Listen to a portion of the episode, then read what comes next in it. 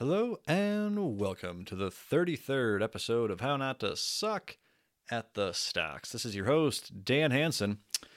So a very special episode today.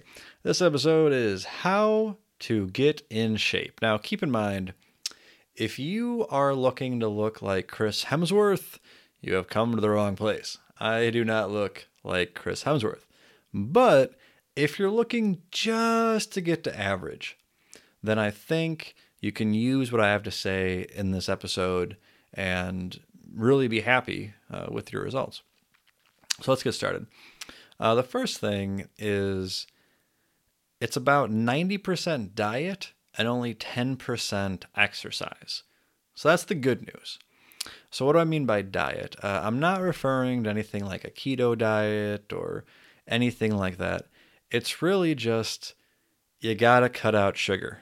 Okay, your body isn't meant to take so much sugar. The advent of just sugar being a regular, staple of our diet is really a somewhat recent development in America here. So as we move further from fresh fruit food to not so fresh food, the taste went down naturally. And as we moved further from all natural food to just, processed non-organic matter they print in a factory, again, the taste, declined. And then when they started pulling fat out of food, because for whatever reason they got in their head that fat made you fat, when you remove the fat, you also remove the taste. And so to make up for all this, they started loading all our foods with sugar because, sugar tastes good.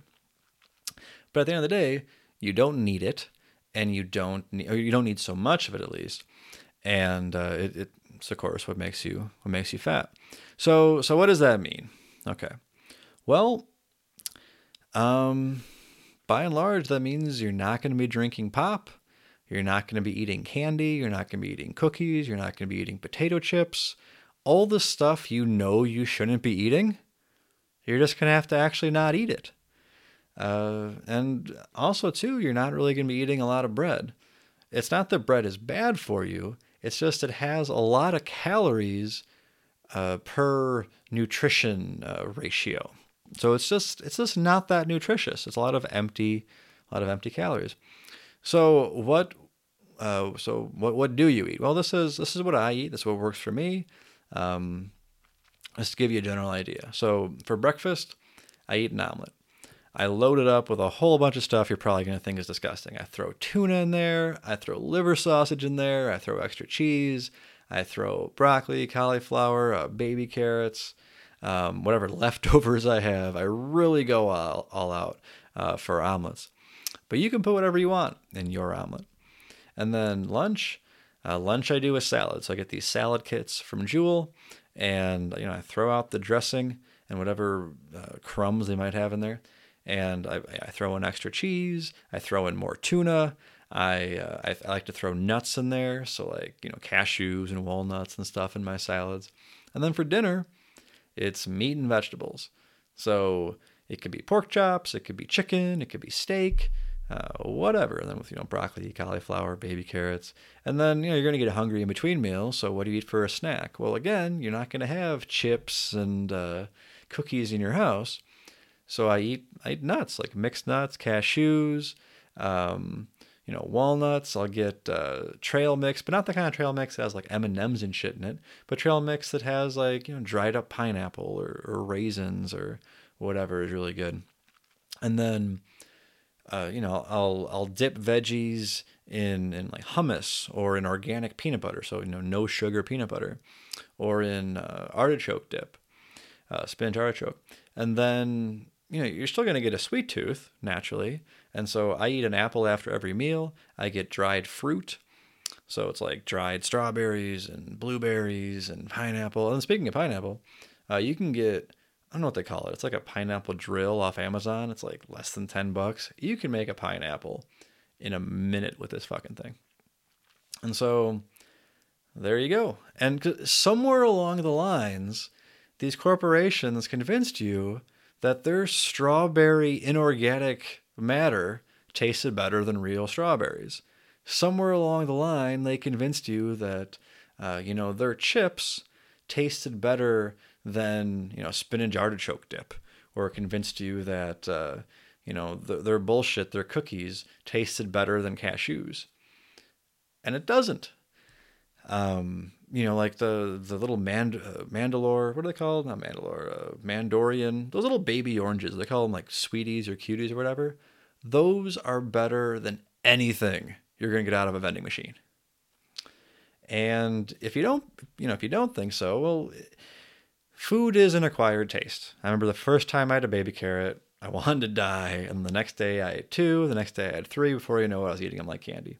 Or water. So going from drinking pop all the time to drinking water is going to take some adjustment. But trust me, you naturally want water. You don't naturally want pop. That's a corporate slogan that's convinced you that that's what your body... It's like Idiocracy. It's like, oh, it's got electrolytes. That's what plants crave.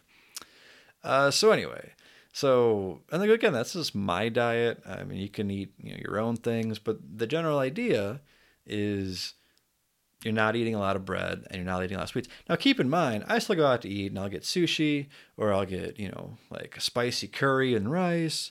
And you're not technically supposed to do that because rice has carbs or whatever. If the most unhealthy thing I eat is fucking sushi, I think I'm doing all right.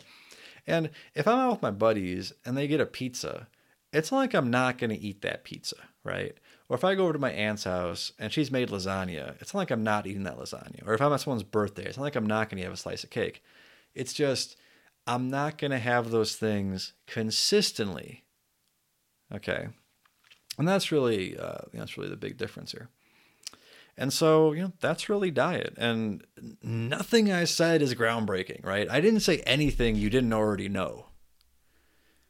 But it's like, if you really want to lose weight, then just stop eating so much sugar. And really, the good news is, unless you're this 1 of a million person who has this overactive thyroid or something, it's within your control. It's within your grasp. You're the reason that your body is the way it is.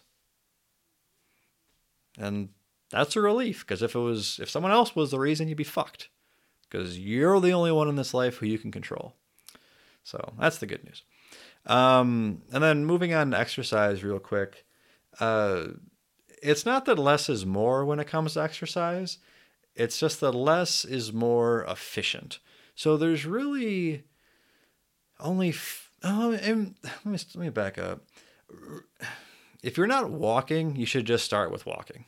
Walking is by far the best exercise for you, as far as just how easy it is, and in terms of how much benefits you get from it. I definitely see people who, God bless them, they're trying to lose weight and they're out there jogging. Not a good idea. When you're overweight, jogging just destroys your fucking knees. And not to mention, if you don't know what you're doing, which is like 99% of people, you're jogging wrong. So wearing shoes when you jog forces you to heel strike. And this is going to get a little more technical than I really want to do, but let's just dive into it. So what do I mean by heel striking?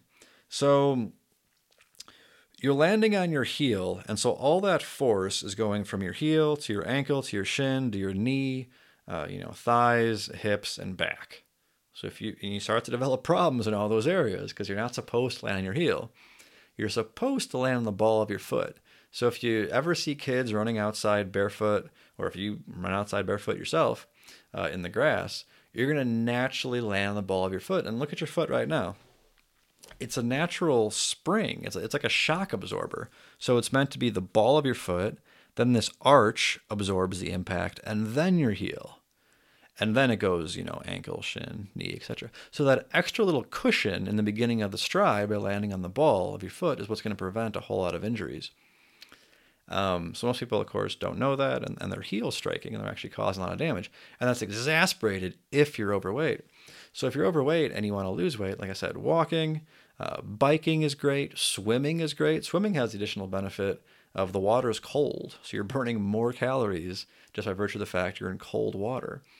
And, let's say you're somewhere where it's cold half the year, you can't go outside to go for a walk. Well, it's butt kiss, because you're going to lose more weight outside walking in the cold than someone who lives in, California, for example. So, you know, really just simple stuff like that, doing that regularly is going to be great. And keep in mind, if you haven't done anything for a long time, then just start. Just leave the house, go for a 5-minute walk, come back. And you might say, well, what's 5 minutes? It's not even worth doing. It's better than nothing. The most important thing when you're trying to start a new habit is to start the new habit. It's all about inertia. Your ship, if you're overweight, your ship is headed the wrong way. You want it headed the right way. The hardest part is going to be slowing down, stopping, doing that 180 and picking up speed in the opposite direction. And you can do that right now with a 5-minute walk. It's that easy. So I think that's the big problem people have is, you know, when they start a new exercise program, they shoot for the moon, they kill themselves, and they're like, oh, never doing that again. And, you know, their new habits strangled in the cradle before it ever got a chance to get going.